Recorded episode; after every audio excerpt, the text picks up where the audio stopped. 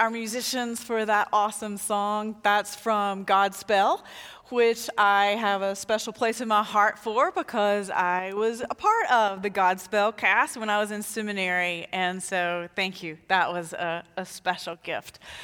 Before I get started on the sermon today, I do want to take a point of personal privilege and just offer just a couple of thoughts this morning. This is my last Sunday preaching here at Boone UMC, and I stand before you with a really heavy heart about that. It has been a privilege to travel part of our spiritual journeys together with you these past couple of years. And so I am indeed sorry that, um, and that that will will be ending at this point in time, but I am also at the same time filled with great hope about what is to be for both me and for you as a church family. Some of you I know are still processing your own reactions to this news. I do start a spiritual renewal leave that begins this Tuesday and through through the end of June and that in July I will be leaving and a new senior pastor will be coming here. This decision, although it came very unexpected, in some ways has opened up some possibilities that I'm not sure I would have ever considered for myself. And so I am truly being open to what God might have in store for me for this next chapter of my life. But I do have one request that I would offer up to this community of faith, and honestly, to all of us. And it is a, plea for us to remember Jesus' teaching in Matthew 18. In Matthew 18, Jesus says, if something happens and we have um, a conflict, if someone has hurt us or has caused us to, to, to um, be concerned about something, then Jesus says, here's what you do you go and talk to that person. And if that conversation doesn't bring some fruit, then take a friend and go try again. And then after that second conversation, if um, no headway is made, then you engage the systems and processes that you have available to you. And my plea to us as Christians is to really try and live into that teaching from Jesus. Because I promise that, that if, if we can be courageous and have those difficult conversations when we might be at odds with someone, it will help all of our relationships. It will help our relationships in our places of work. It will help our relationships with our family. It will help our personal relationships. And it certainly will help our relationships as being part of the co- a community of faith together. It's not easy, but it is a really important work for how we are to live as Christians. Having said that, though, I want to offer you another scripture that has been incredibly meaningful to me. It has always been one of my favorite scriptures, Romans 8 28, that says, All things work together for good for those who love the Lord. I have never lived into that scripture any more than I have in the past couple of months. Because, y'all, I know that I love the Lord with all of my heart. So I completely trust that this is going to work together for good for me, but also good for you as a church and for you as individuals. I believe that with all of my heart. And I look forward to seeing what God is going to do with me and what God is going to do with this church and what God is going to do with you. So, thank you for um, letting me just share a few thoughts on my heart this morning. Now, I want to invite us to put our attention back on what it is we came to do um, today, which is to worship God. And I invite us to, to hear the scripture reading this morning as a beginning into our sermon series on redeeming our mess. The Apostle Paul has something to say to us about um, our mess, the messiness of our lives, and a solution for that messiness. So, hear these words from Romans 3, verses 22 through 28. And I'm reading to you from the message translation. It's a little bit of a different translation, it's a paraphrase, but sometimes it helps us to hear scripture with fresh ears. So, I invite you to hear what the Apostle Paul has to say. But in our time, something new has been added. What Moses and the prophets witnessed to all those years has happened.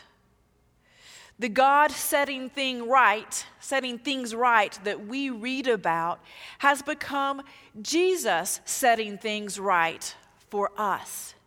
And not only for us, but for everyone who believes in him.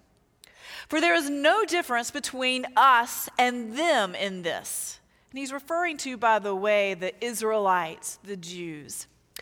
Since we've compiled this long and sorry record as sinners, both us and them, and proved that we are utterly incapable of living the glorious lives that God wills for us, God did it for us.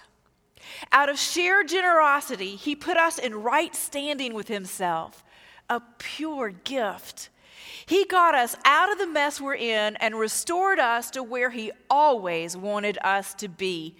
And he did it by means of Jesus Christ. God sacrificed Jesus on the altar of the world to clear that world of sin. Having faith in him sets us in the clear. God decided on this course of action in full view of the public to set the world in the clear with himself through the sacrifice of Jesus, finally taking care of the sins he had so patiently endured. This is not only clear, but it's now. This is current history. God sets things right. He also makes it possible for us to live in His rightness. So, where does that leave our proud Jewish insider claims and counterclaims? Canceled? Yes, canceled. What we've learned is this God does not respond to what we do, we respond to what God does. We finally figured it out. Our lives get in step with God and all others by letting Him set the pace, not by proudly or anxiously trying to run the parade. Friends, this is the word of God for all God's people. Thanks be to God. Every hair in place outfit perfectly fitted and stylish, her makeup masterfully applied, his physique buff and lean, unflappable under stress. Smile at the ready, family perfectly behaved. Pictures on Facebook show exciting or meaningful activities all of the time. Their life just seems perfect. And you think, is it real? And I wonder who comes to mind when you think of that perfect famous person? Is it Princess Kate in all of her royal perfection? Or Beyonce in her musical talent, marketing finesse, and physical beauty? Or is it Tom Brady who displayed amazing athleticism and the ability to win no matter what his age?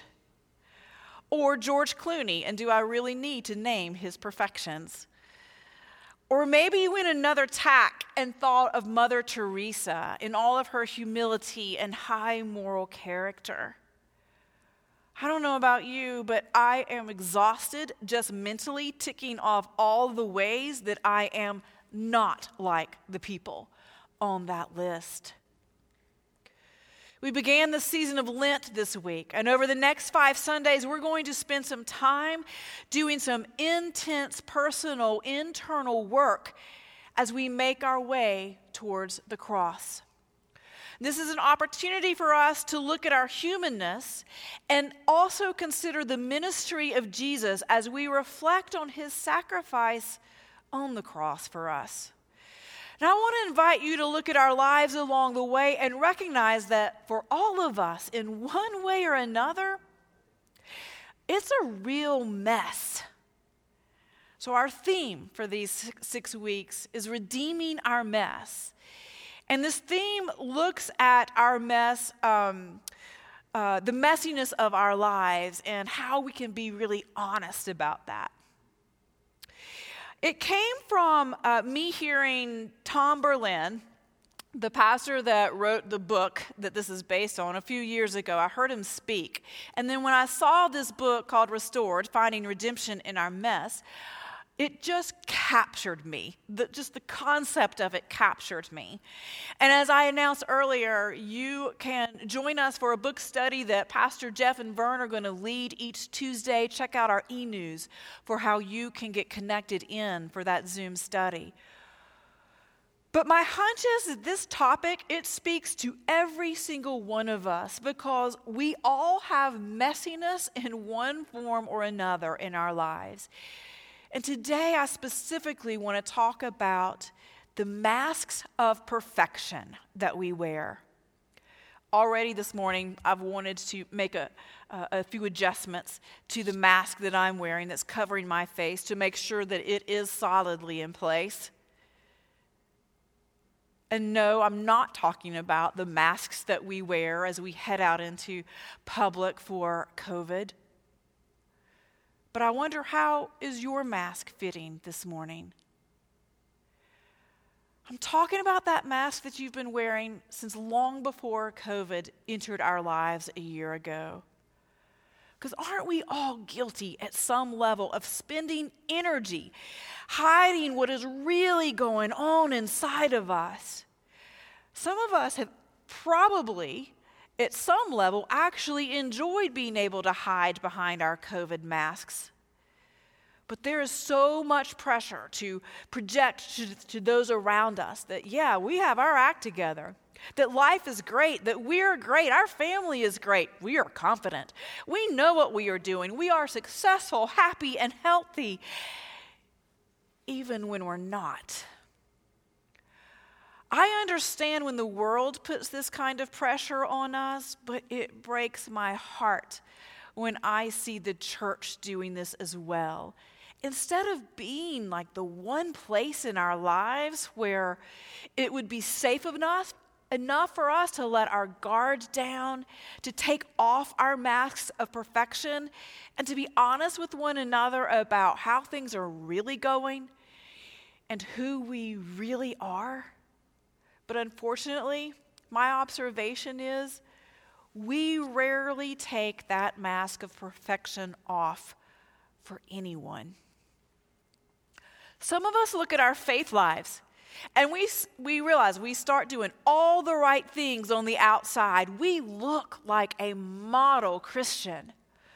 But on the inside, our motivation is completely off. We've missed the actual mark of true transformation, and everything we do is actually for show. Tom Berlin would call this high functioning idolatry. It's much like a high functioning alcoholic. It's when Christians look and sound like devoted Jesus followers, except for these messes in our lives that indicate we actually don't have our act together as much as we like for others to think that we do. He says, although we might participate in church and in Bible studies, that when we look internally, we see that we are often far more about serving ourselves than we are about honoring God. Us high functioning idolaters often live dual lives where we look good on the outside, serving others, worshiping God, but that inner life, he says, is very conflicted, along with the habits and the attitudes that we know we must keep secret from others. And the result is a mess. You know what happens when we keep having to live this facade, it usually ends up a cri- in a crisis of some sort because we can't coexist with this external facade that is in tension with our internal secrets. And something will eventually crack and it will bring everything to a head and force us to make a choice. Oftentimes, it leads to a real mess that often begins to spill out for others to start to see. Maybe we've made a bad decision at work that comes back to haunt us, or a lie that we have told to maintain a relationship facade gets revealed, and then our integrity begins to crumble. And because we have often not prepared for this reality, we freak out. We worry about what others will think. Can you relate to this cycle of internal angst that we cause ourselves when we desperately try to live behind that mask of perfection? And are you tired of it? I hope so. Because there is most definitely a answer to this dilemma. Here is the humbling, liberating truth. Are you ready for this? Are you ready for this? It is so profound that that I just are you ready for this wisdom of nugget, this wisdom nugget that I'm getting ready to drop on you? We are all screw ups. Mic drop. Okay. Joking aside, you're like, whatever. But it's true. Every single one of us falls short, to quote the Apostle Paul. Every single one of us is living some kind of mess. No one is immune. So then, why do we strive so hard to look perfect when none of us are perfect? This passage from Paul's letter to the Romans is a powerful word for us today. For us Protestants, this is the theological heartbeat of what we believe Jesus Christ has accomplished for us. And I want us to hear clearly God's word for us this morning. So I'm going to, to read this again from um, the message, verses 23 and 24, because it just might be the beginning of our ability to take off this mask of perfection. Paul says, Since we've compiled this long and sorry record as sinners, both us and them, and prove that we are utterly incapable of living the glorious lives that God wills for us, God did it for us. Out of sheer generosity, He put us in right standing with Himself, a pure gift. He got us out of the mess we're in and restored us to where He always wanted us to be and he did it by means of Jesus Christ. Theologian N.T. Wright helps us unpack those few verses from Paul. You see, Paul is making the argument that it's the law, which is what they had been under before Jesus came.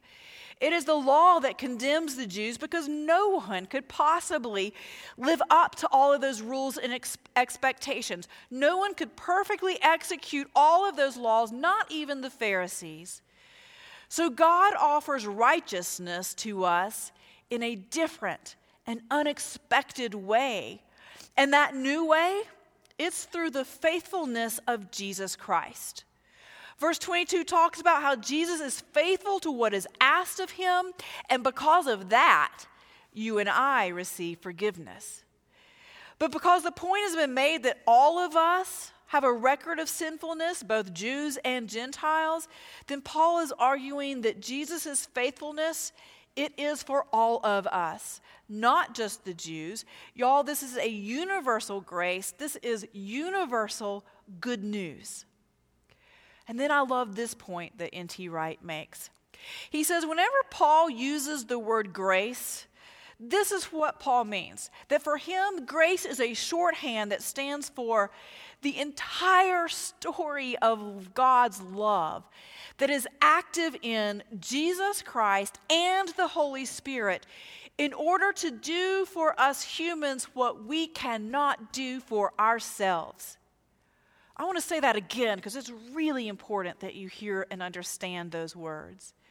that grace for Paul means a shorthand that stands for the entire story of God's love for us, that we see active in Jesus Christ and the Holy Spirit at work in order to do for humans what we cannot do for ourselves.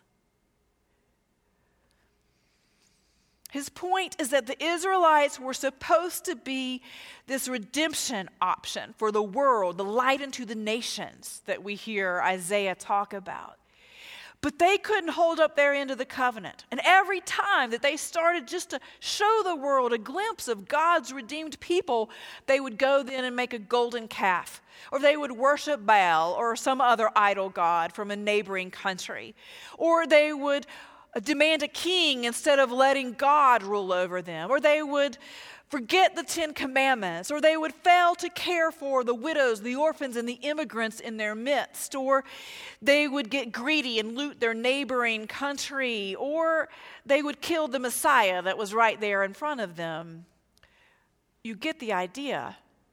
And don't don't you wipe your non Jewish hands from this mess because you and I, we would have been right in the middle of all of that sinful messiness.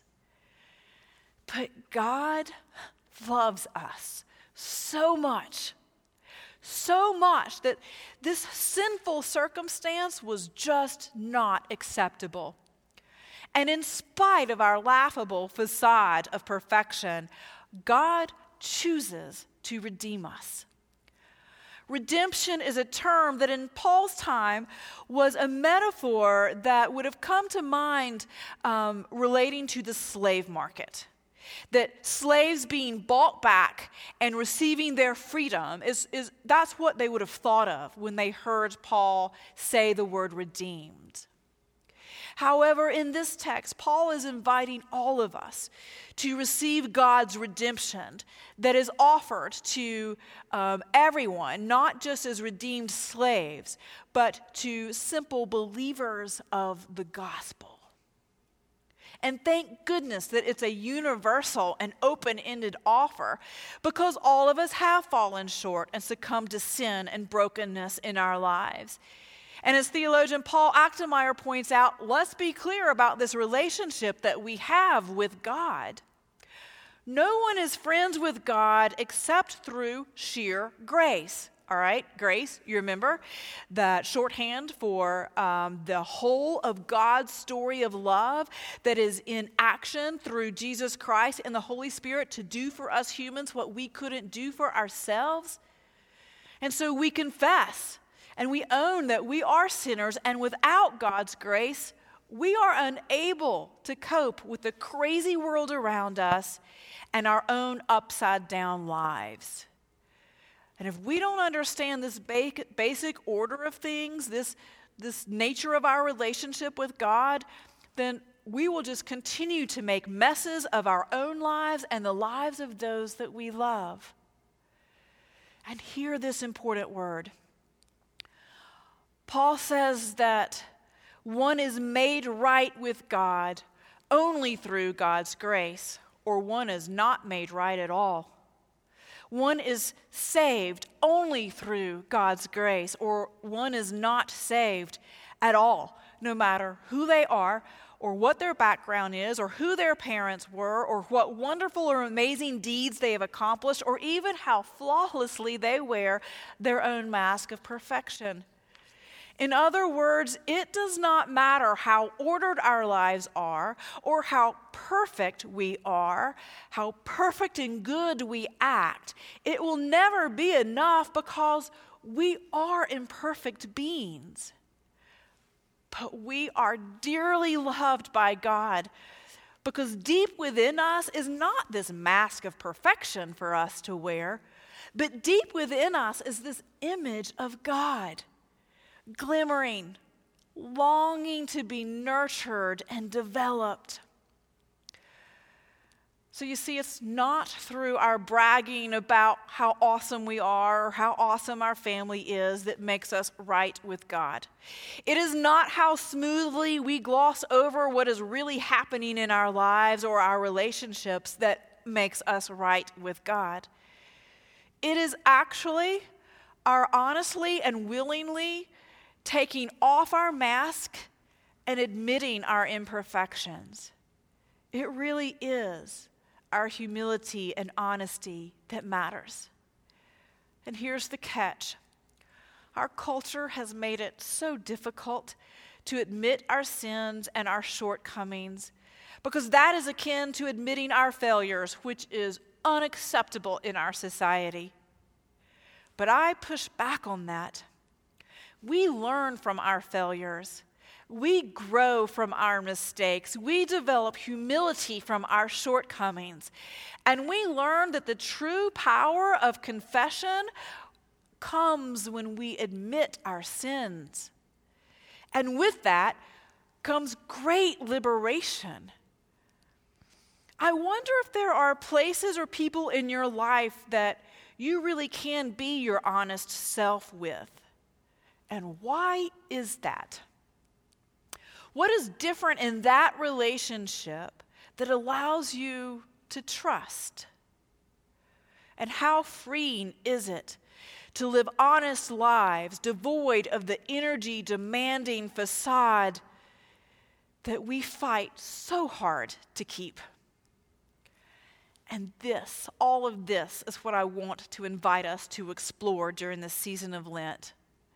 The liberating power of confession and our deep need for God's grace, for the entire story of God's love active in Jesus Christ and the Holy Spirit in order to do for humans what we cannot do for ourselves.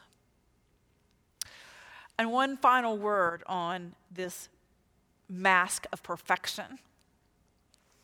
I will never forget this day. It happened a few years ago when we were in Winston-Salem. And I, it was my day off, and I had ordered um, carry-out dinner and was walking down Trade Street to go and pick up dinner. And, y'all, I had not done my hair. I didn't have makeup on. I was pretty scrungy. And I will admit, though, that I just had this moment. It was kind of windy, and the hair, the wind had just like blown my hair like all in my face. And I had this shampoo commercial kind of moment where I just flicked my hair out of my face. You know what I'm talking about. And in that moment, I was right at the bus station. And a man had obviously seen me do this. And he looked at me and he said, Ma'am, I just have to say, you have the most beautiful short hair. And I must have then grinned from ear to ear at this out of the blue, unexpected compliment.